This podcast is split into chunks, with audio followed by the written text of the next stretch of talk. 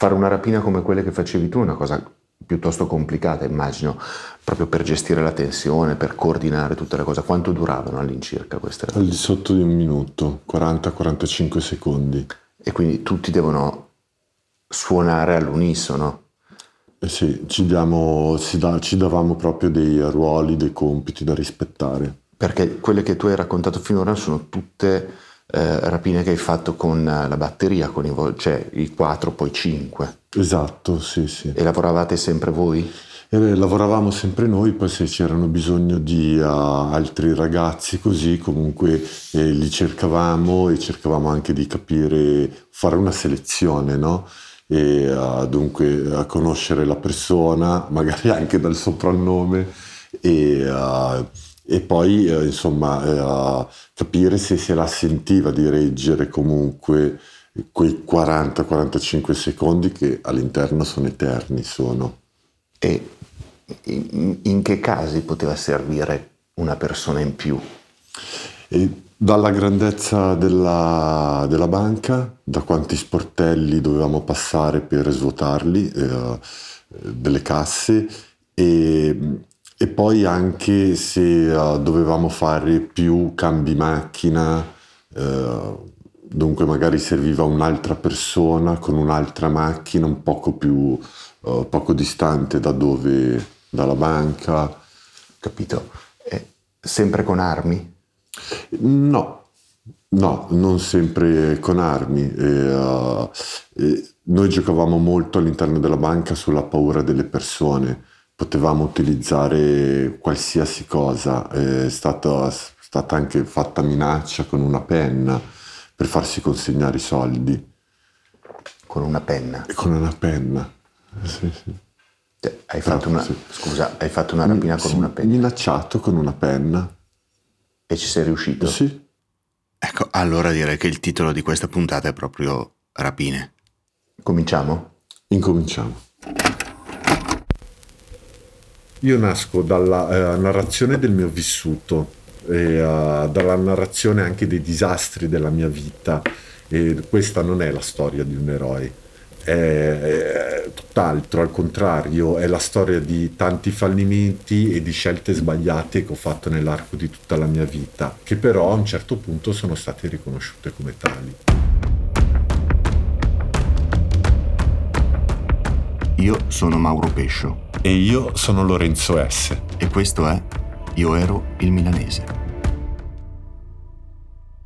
Stavamo dicendo che una rapina di quelle che hai fatto tu dura meno di un minuto.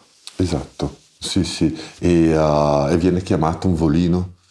Nel gergo dei rapinatori viene chiamato proprio volino perché è una rapina immediata che fai al volo. Erano stati fatti anche dagli articoli su questi rapinatori che con una velocità impressionante razziavano e se ne andavano. E l'avevamo già detto anche nella puntata precedente, cioè è importante che tutti suonino all'unisono perché le variabili sono tantissime, il rischio di errore è altissimo. Assolutissimamente sì, sono 40-45 secondi che devi prestare attenzione a tutto, ad ogni movimento delle singole persone, devi stare veramente attento al corpo delle persone. Ed è facile che qualcosa vada storta. Certo. E qualche volta è andata storta? Sì, e la cosa diventa poi, si complica perché tu devi trovare poi una soluzione immediata. Una complicazione magari poteva essere che qualcuno sveniva. Però comunque il problema che un rapinatore si deve porre è che se sta male qualcuno o gli viene un infarto qualcuno, qualora venisse arrestato, lo paga. La condanna si impenna. Dunque si cercava tutti di prestare molto attenzione. Una volta una signora si è sentita male, si è andata a prendere in bagno un bicchiere d'acqua per darglielo alla signora, però lì già perdi tempo. Non sono più 40 secondi, possono diventare 60. Ogni secondo che passi in più lì c'è il rischio che quando esci fuori c'è polizia. Ma una cosa così complessa è così complessa oltre che per gli incidenti che possono succedere perché una persona si sente male, uno si fa prendere dal panico eccetera, ma anche per errori vostri qualche volta, per leggerezze vostre qualche volta. Sì, È capitato? Sì, è capitato più di una volta per eccesso di spavalderia. E conosco questa persona di Torino, una persona che a me sembrava una brava persona, tranquilla, che è tutto quanto. Mi fido ciecamente di questa persona c'ha una casa a Torino, c'ha un'altra casa nel Canavese, quello che mi avevano parlato Tiziano e Giorgio, e dunque io penso che ho fatto 13. Una volta a Torino individua una banca e pianifica il necessario. Poi si sposta ad Alba, insieme al basista, il quale gli indica alcune altre banche di provincia in cui, a suo dire, gira molto denaro. E anche in provincia, Lorenzo individua una seconda banca da rapinare. A Torino cerco una compagnia teatrale per le parrucche, compro barbe finte, compro baffi, compro un sacco di cose, Quando tutto è pronto, chiama la batteria che prontamente raggiunge Torino.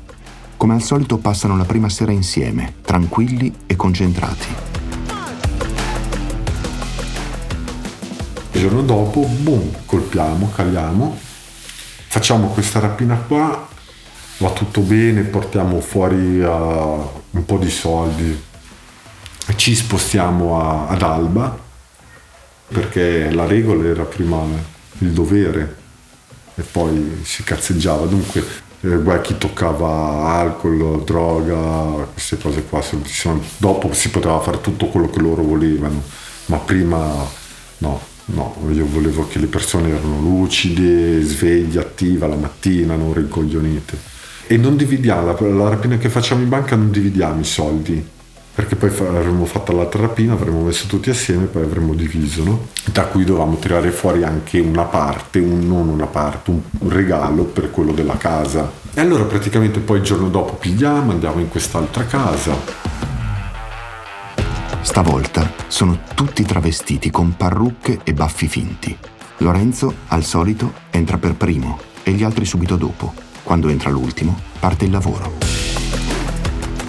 E quando entra l'ultimo, il sussurro quasi che è una rapina, questo non so perché, prende, salta il bancone, va a finire coi piedi, mette i piedi sopra la sedia che era dietro, con le rotelle, fa un volo, si spacca la testa per terra, sangue.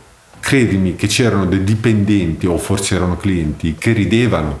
E io che non avevo ancora girato, lo guardavo per terra e continuavo a dirgli sei un minchione, con tutto il sangue per terra. E lì è stato un patatrac, perché abbiamo dovuto prendere tutti i soldi, poi quello si metteva a pulire il sangue, ma che cazzo pulisci il sangue, che lo vedono lo stesso. Così, e niente, usciti dalla banca, eravamo già nella macchina rubata e io già dentro la macchina mi rivolgo a lui e gli dico tu adesso sei latitante. Tu puoi avere la parrucca, quello che vuoi, ma ora d'ora in poi tu sei latitante. E ho detto, io con i latitanti cosa facciamo? Ci dobbiamo lavorare? Come facciamo? E Ivan poi ce la prende, abbiamo una forte discussione, lui se la prende e poi non viene più con noi. Comunque gli diamo un po' il ben servito. Ma perché dalle macchie di sangue sarebbero potuti risalire all'identità? Assolutissimamente sì. E inguagliava tutti, rischiava di inguagliare tutti quanti. E perché anche lavorare con un latitante è più pericoloso? Certo, se lavori con un latitante devi comportarti anche te da latitante. Io fui anche molto duro. Giustamente, secondo te? Sì. Sì, perché metteva a rischio tutti. Un'altra cosa che mi hai raccontato, proprio rispetto a tutte le variabili che possono compromettere la buona riuscita di una rapina o meno, hai raccontato del tipo di Torino che avevi fatto in modo di conoscerlo soltanto tu e non farlo conoscere anche agli altri. Perché? Perché è sempre meglio, è una precauzione. Meno le persone si conoscono e meglio è. Dunque, se questa persona di Torino conosceva solamente me, molto probabilmente la batteria, il resto, non conosceva i volti. Qualora poteva succedere un qualcosa, riusciva ad accusare solamente me. Cosa, no? Che è successa? Cosa che è successa? Un rapinatore va sempre incontro a 1000 variabili e una delle più pericolose riguarda la fiducia nelle persone con cui si ha a che fare. Lorenzo ci ha raccontato che meno le persone si conoscono e meno rischi si corrono. I compartimenti stagni sono più difficilmente attaccabili. Lorenzo, pur sapendo che è il ruolo più fragile, sceglie per sé il ruolo di anello di congiunzione fra la batteria e il tipo di Torino. E lo chiamo perché vogliamo ancora salire e rapinare ancora. Lui mi dà l'ok, mi dice va bene, sali. Io poi all'epoca, quando eravamo stati su, gli avevo dato dei soldi, alla fine avevamo raccimolato 10 milioni per lui. Comunque, accade che io prendo, salgo, vado prima, invece di andare questa volta prima a Torino, vado nella casa di Alba.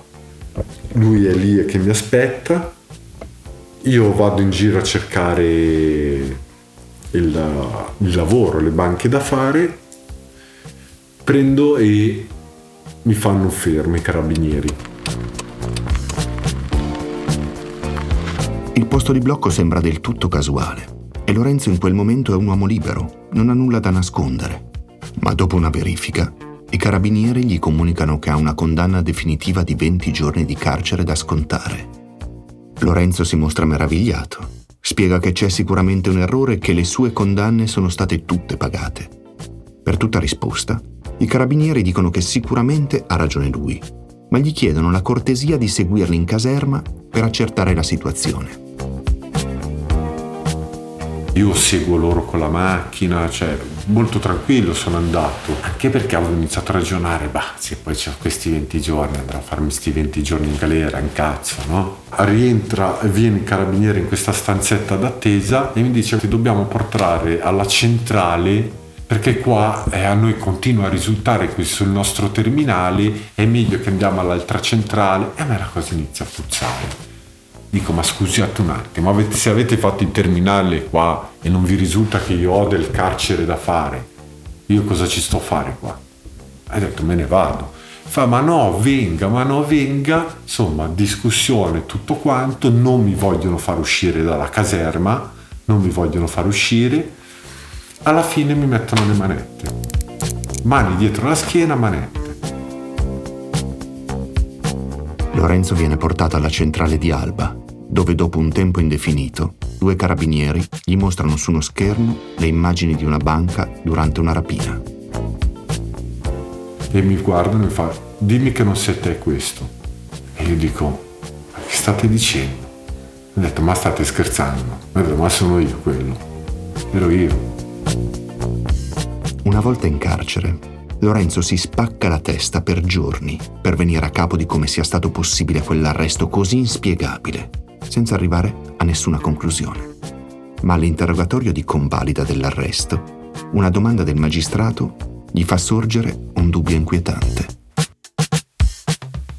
E queste domande, una delle domande che mi fa, chi l'ha ospitata? Dove dormo? Una cosa del genere. Comunque un qualcosa che voleva sapere io dove dormivo, e a me questa cosa mi sospettisce. Io inizio a ragionare, a mangiarmi il cervello, e arrivo al dubbio che questo della casa mi ha venduto. Però ho il dubbio perché dico, cazzo, ci guadagna se lo pago pure. Io ero senza far niente, io ho dato 10, abbiamo dato 10 milioni. Alla fine vengo a scoprire che questo qualcosa che non mi tornava era che questo aveva ricevuto un fermo, era stato trovato con della cocaina, lo stavano arrestando, lui gli ha detto che gli avrebbe detto che avevano fatto queste 2 rapine quasi 2 mesi fa, però lo dovevano lasciare andare e i carabinieri hanno fatto così, e questo mi ha venduto perché aveva paura di finire in galera. Lui è là in questo paese, mi ha descritto, gli ha detto la macchina con cui ero, un attimo, la pattuglia del posto, ha fatto un giro, l'ha trovato in un attimo. per il tradimento del tipo di Torino. Che condanna prendi stavolta? Lì prendo 2 anni, patteggio. Me li faccio tutti, però sì, quasi arrivato a fine pena vengo chiamato dall'ufficio matricola del carcere, ero ad Alba, e mi notificano un altro mandato di cattura per un'altra rapina in banca. E io di questa rapina ero veramente... cioè non sapevo neanche che banca fosse. Poi con l'avvocato mi faccio mandare poi tutti gli atti integrali e lì ho una bruttissima notizia, perché capisco che mi sta accusando, che dietro non ci sono delle indagini individuali dell'antirapina, ma c'è una persona che se l'è cantata, e questa persona era Ivan. E questa cosa immagino che ti faccia arrabbiare, ma ti faccia anche male. Sì, molto, molto, faceva molto male. E scoprire che una persona che della batteria, all'interno di una batteria ci si crea un fortissimo legame, ti guardi le spalle e se c'è necessità gli salvi la vita a un componente della batteria, e metti in rischio magari la tua per salvare la sua. È una fratellanza, è un patto che si fa di onestà e di fratellanza, e io in queste cose qua ci ho sempre veramente creduto molto, e ho forse fondato anche dei valori su di questo tipo di amicizia, molto, legami molto forti, e quando tu vieni a sapere che uno ti tradisce è tremendo, è tremendo. Le complesse dinamiche che si instaurano fra i protagonisti di questa storia ci raccontano di un mondo criminale dove i rapporti sono sempre in bilico. Eventi imprevisti possono presentarsi in qualsiasi momento e possono essere anche molto pericolosi, ma in assoluto i rapporti più pericolosi per un bandito come era Lorenzo sono quelli con la criminalità organizzata. Tu mi hai raccontato che hai avuto anche dei contatti pericolosi con la criminalità organizzata, no? Sì. Arrivò un'ambasciata, dunque ci arrivò proprio un messaggio da una persona che dove ci chiedeva un incontro con un componente di questa famiglia. E chi era questo componente di questa famiglia? Una persona di alto grado di questa famiglia, dove aveva comunque un potere decisionale, non era un affiliato così, era uno dei capi famiglia. Questa persona intercetta Lorenzo e gli fa sapere che lo vuole incontrare. Vuole proporgli di dichiararsi alla sua famiglia. Lorenzo non vuole, ma accetta l'appuntamento. Sa di non poter fare diversamente. Mi chiede se io voglio unirmi a loro, di cominciare anche i miei compagni, che ci prendevano tutti, che avevano delle buone rapine da fare, di posti. Però io gli dico: guarda, ti ringrazio, ma a me non va bene così, ho i miei appoggi, ce li ho anch'io. E lui mi disse che non stavo facendo la cosa giusta.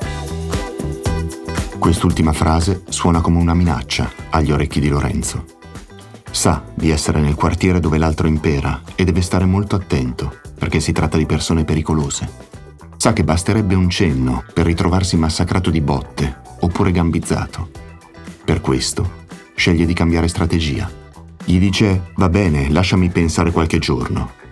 Dopo qualche settimana, però, l'ambasciatore che aveva organizzato l'incontro torna a cercarlo per un nuovo appuntamento. Va benissimo, però sono andato io l'altra volta a farlo venire qua a Librino. Siccome lui, allora, io che non ero dichiarato con nessuno, non era poi tanto strano capitare in quel quartiere, perché io non avevo legami con nessuno, dunque potevo andare ovunque. Lui che era di un altro quartiere, venire nel quartiere dove era dove c'era da padrone un'altra famiglia in contrasto, però è venuto. Si danno appuntamento in un bar. Io ti ringrazio per l'offerta che mi hai fatto, ma ho pensato che rifiutiamo, A me e ai miei compagni va bene così, dice Lorenzo. L'altro ribadisce che sta facendo la scelta sbagliata e se ne va. Dopo 2 giorni viene un ragazzo da me, un ragazzo onesto, un lavoratore, e mi dice se andavamo a bere un caffè, andiamo a bere sto caffè, ci spiega che lui praticamente gli stanno andando a chiedere, lui aveva una bancarella di pesce, gli stanno andando a chiedere l'estorsione. E noi diciamo, guarda che noi cosa ti possiamo fare? Siamo rapinatori, non è che siamo dichiarati con qualcuno che possiamo mettere in mezzo una famiglia e farti, perché lì è roba di famiglia, è roba di mafia, stiamo parlando qua. Noi non siamo mafiosi, noi siamo banditi. Nonostante abbia passato anni nella criminalità, Lorenzo mi dice di non aver mai sopportato le estorsioni. E il ragazzo che l'ha cercato è davvero disperato. Per convincerlo a dargli protezione, lo porta a casa sua dove ha 2 bambini, di cui uno neonato. Gli apre il frigorifero e gli fa vedere che non ha neanche il latte per il bambino. Gli spiega che va a prendere il pesce in un porticciolo fuori Catania dove non c'è il controllo di nessuno e che lo vende abusivamente per sfamare la famiglia. Gli mostra la sua bancarella, che non è nemmeno un banco da mercato ma un tavolino da campeggio. Lorenzo, distinto, gli chiede chi siano le persone che gli stanno chiedendo il pizzo.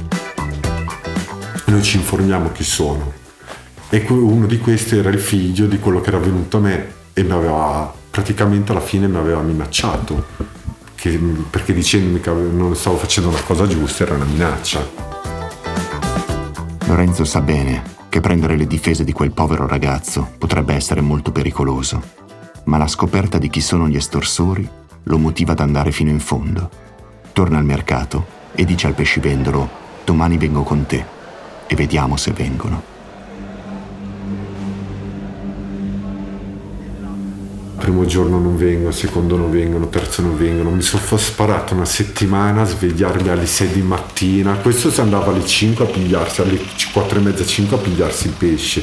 Poi io aspettavo alle 6 per montare sta cazzo di tavolino e stavo lì con un termos di caffè seduto e le sigarette. Ho fatto tipo 1 settimana ad alzarmi, non mi ero mai alzato io così presto, però ormai mi era entrata, ce l'avevo qua ormai questa cosa. Alla fine comunque vengono, questi 2 vengono, si avvicinano a lui, io mi alzo, dico: tu sei il figlio di Tizio? E lui mi risponde: perché?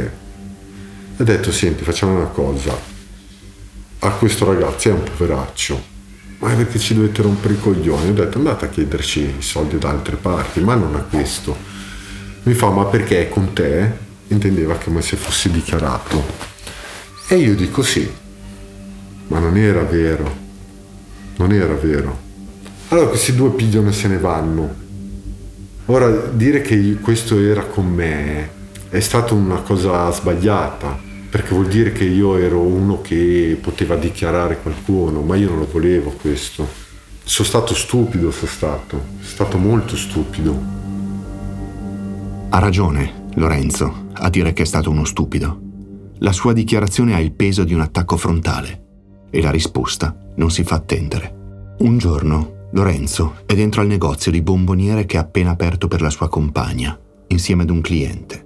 Sta mostrando una bomboniera di battesimo quando gli arriva una raffica di mitraglietta sul vetro blindato.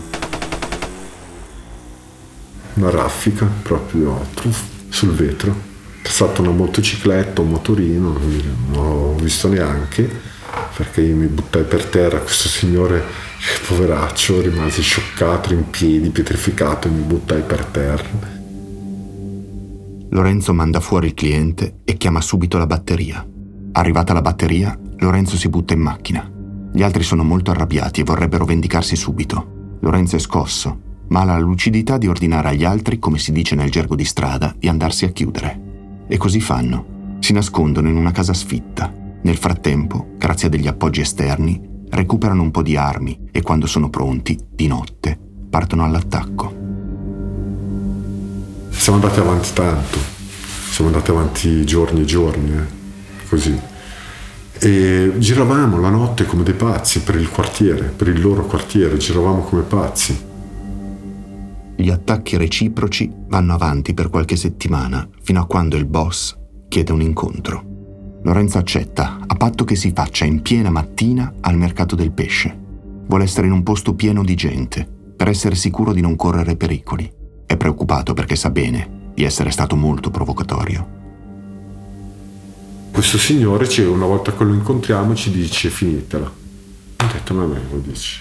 Glielo spiegare a tuo figlio.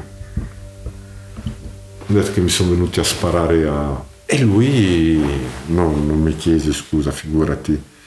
Però disse: vabbè, dai, è finito tutto.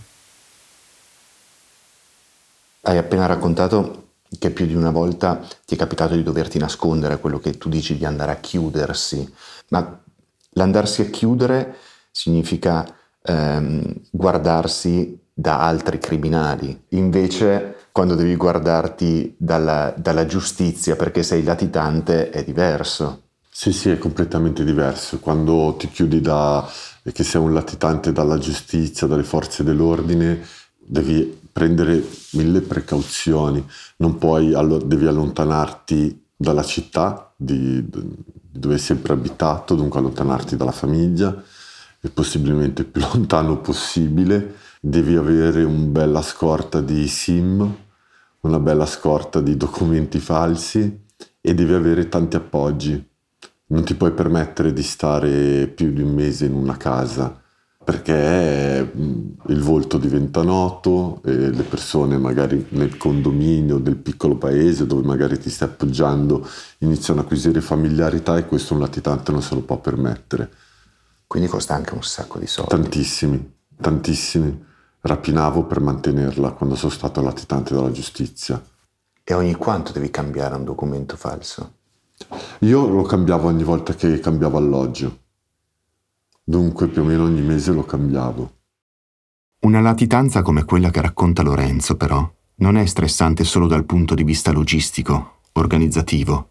Bisogna stare attenti anche con gli affetti, che rischiano di diventare un'arma in mano alle forze dell'ordine.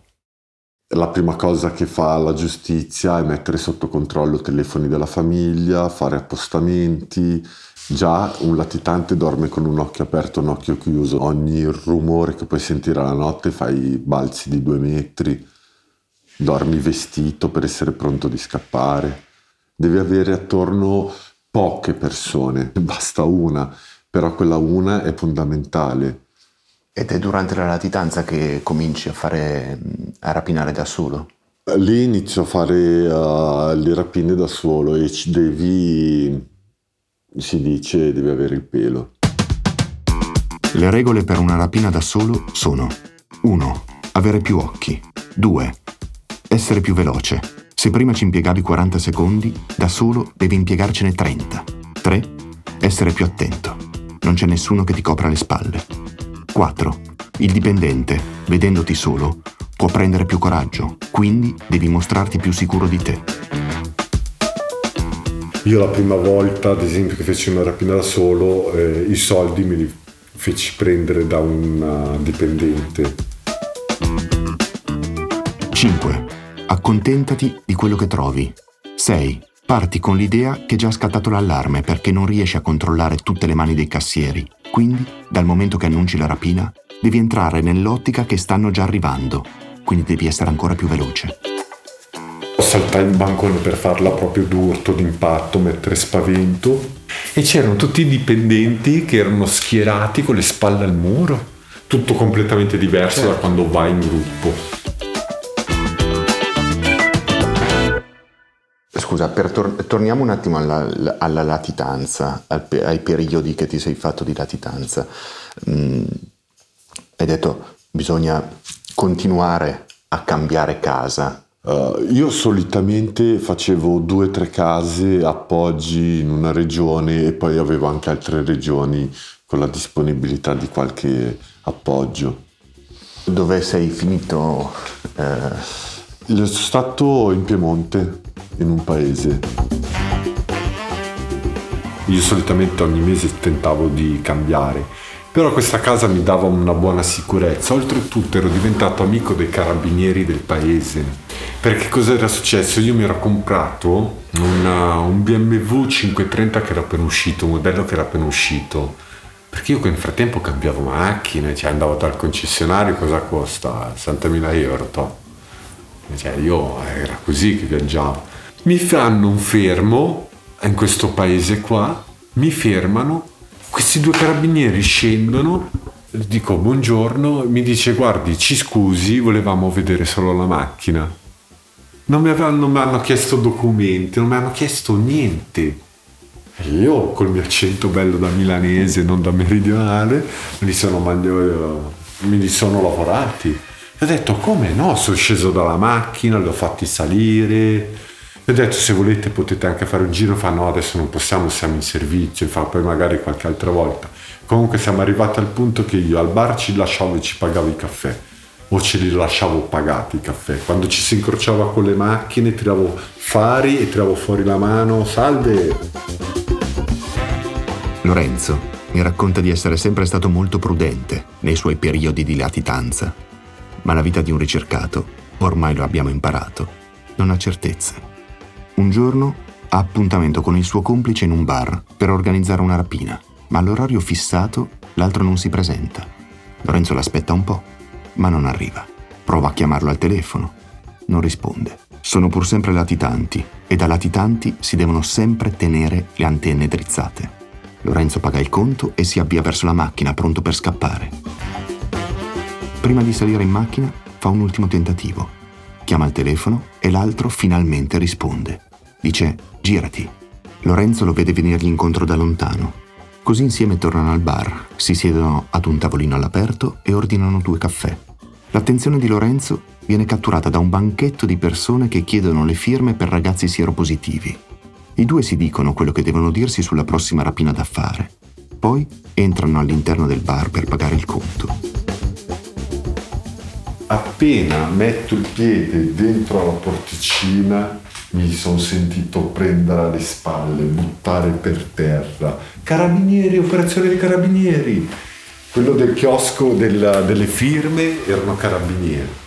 Dentro il bar c'erano dei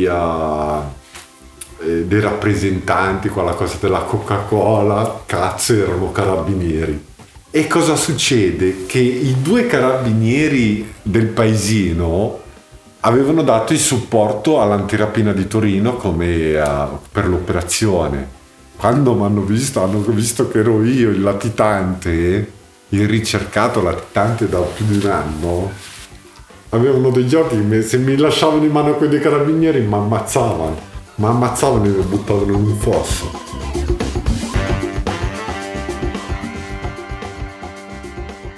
Cambiamo ancora strada. Poi racconteremo più avanti i motivi, ma tu ad un certo punto, qualche anno dopo, ti fai parecchi mesi di latitanza in Spagna, giusto? Sì. Nel sud della Spagna, dove vivi una vita apparentemente regolare. Sì. Salvo poi venire in Italia e rapinare. Esatto. Per quanto tempo l'hai fatto? 6 mesi, quasi 7. E in quel periodo sei un po' fuori di testa. Sì, è stato un periodo dove mentalmente anche proprio non stavo bene, non ero sereno, ero poco lucido. Io quando venivo in Italia mi trasformavo. A Valencia diventavo minorenne. Un ragazzino di divertimento, senza pensieri. Quando arrivavo in Italia io diventavo un psicopatico, perché in Spagna stavo provando la libertà bella, coi soldi, senza che nessuno ti conosce, che non avevo mai fatto rapine lì, cioè pulito. E dunque quando venivo in Italia ero molto un po' psicopatico. Ed è in questa fase che per te anche rapinare, fare le rapine prende anche un altro significato, cioè tu mi hai detto che diventi dipendente dalle rapine. Sì, ero diventato dipendente, assume tutto un altro significato perché ti faccio proprio l'esempio, io se uscivo con 1.000 euro in contanti ne spendevo 500, io dovevo tornare a casa a prendere dei soldi perché mi sentivo senza soldi. Avevo 500 euro in tasca, ero dipendente, una dipendenza come la droga, non ho mai avuto la dipendenza da stupefacenti, ma ne ho avuto a che fare con i ragazzi, la stessa dinamica, una dipendenza. conflitto fra la situazione ideale in Spagna e le responsabilità che invece dovrebbe affrontare in Italia fanno sì che quando sbarca in Italia Lorenzo non veda più i rischi. Vuole rapinare banche sempre più grosse, sempre più rischiose. Per me ormai la rapina di banca in quelle situazioni lì era uno scarico. È vero che mi servivano i soldi, dalla titante ti servono tanti soldi, è vero. Però io credo che anche se fossi stato pieno di soldi, io l'avrei dovuta fare lo stesso, una rapina. Io dovevo sentirmi in pericolo, dovevo sentire il rischio. E io niente, avevo perso il cervello. Per me la rapina era scaricare. Provare un'adrenalina forte, non pensavo a problemi, ai pensieri, non ci pensavo, l'euforia dei soldi era sempre tanta e poi scappavo dall'Italia, andavo a Valencia, dove a Valencia io ero entrato in una dimensione di tutta un'altra persona. A Valencia, Lorenzo il rapinatore, Lorenzo il criminale, diventa Ivan. Il rampollo di una famiglia proprietaria di una casa farmaceutica. Nessuno lo conosce e lui si sente regolare, non un delinquente. Scusa, ma come facevi dalla Spagna ad organizzare i colpi da fare in Italia? Venivo in Italia, mi fermavo un po' di giorni e trovavo da fare un paio di banche. Le organizzavo e poi il giorno, magari il giorno prima di partire, se non anche il giorno stesso, le colpivo, poi salivo sull'aereo e me ne tornavo in Spagna. In posti diversi arrivavi? Sì, decidevo una città dove arrivare e in quella città cercavo questi due banche da fare. E dove dormivi? Alberghi, in questo caso in alberghi.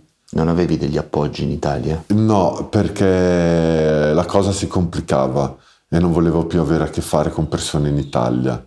Non mi fidavo, era quel periodo dove avevo tante manie di persecuzione proprio e non mi fidavo più di nessuno. Quindi non lo sapeva mai nessuno quando io arrivavo. Mai, mai. Scusa, come facevi a procurarti un'arma, ad esempio, per fare una rapina in quei casi? Avevo delle cose comunque. Avevo delle armi, ad esempio, mie. Scusa, cioè tu avevi delle armi tue a Milano, a Bergamo, a Verona, non so dove. Sì. E dove le tenevi? Si nascondevano, o sottoterra, o vecchi garage. Erano cose che comunque erano state prese da batteria, avevamo noi delle cose nostre. Poi di quelle cose qualche arma l'avevo presa io, qualche magari 38, pistola tamburo che preferivo, e me le conservavo io in maniera anche accurata e attenta. E poi me le nascondevo, comunque a Milano avevo tantissimi appoggi, a Torino forse ancora di più di Milano. E potevo nasconderli, a volte li nascondevo in campagne, sottoterra, impacchettate bene per l'umidità e via sottoterra. Ed erano posti che sapevo solo io. Cioè, eri veramente senza controllo in quella fase? Sì, la batteria non voleva più rapinare con me in quel periodo. Avevano paura di me. Non che io potessi fare del male a loro, ma che comunque io non guardavo più in faccia a nessuno. Nel suo racconto Lorenzo ammette che in quel periodo diventa pericoloso per se stesso e per gli altri. Gli stessi compagni di batteria non vogliono seguirlo nella sua deriva e lui, di contro, li considera dei vigliacchi. Rapinare per lui diventa una sfida con se stesso, spinge il margine di rischio al limite e qualche volta lo oltrepassa. Ed è in questa fase che mette a segno il colpo più clamoroso fra tutti quelli che mi ha raccontato. Avviene a Milano, dove Lorenzo sta facendo dei sopralluoghi.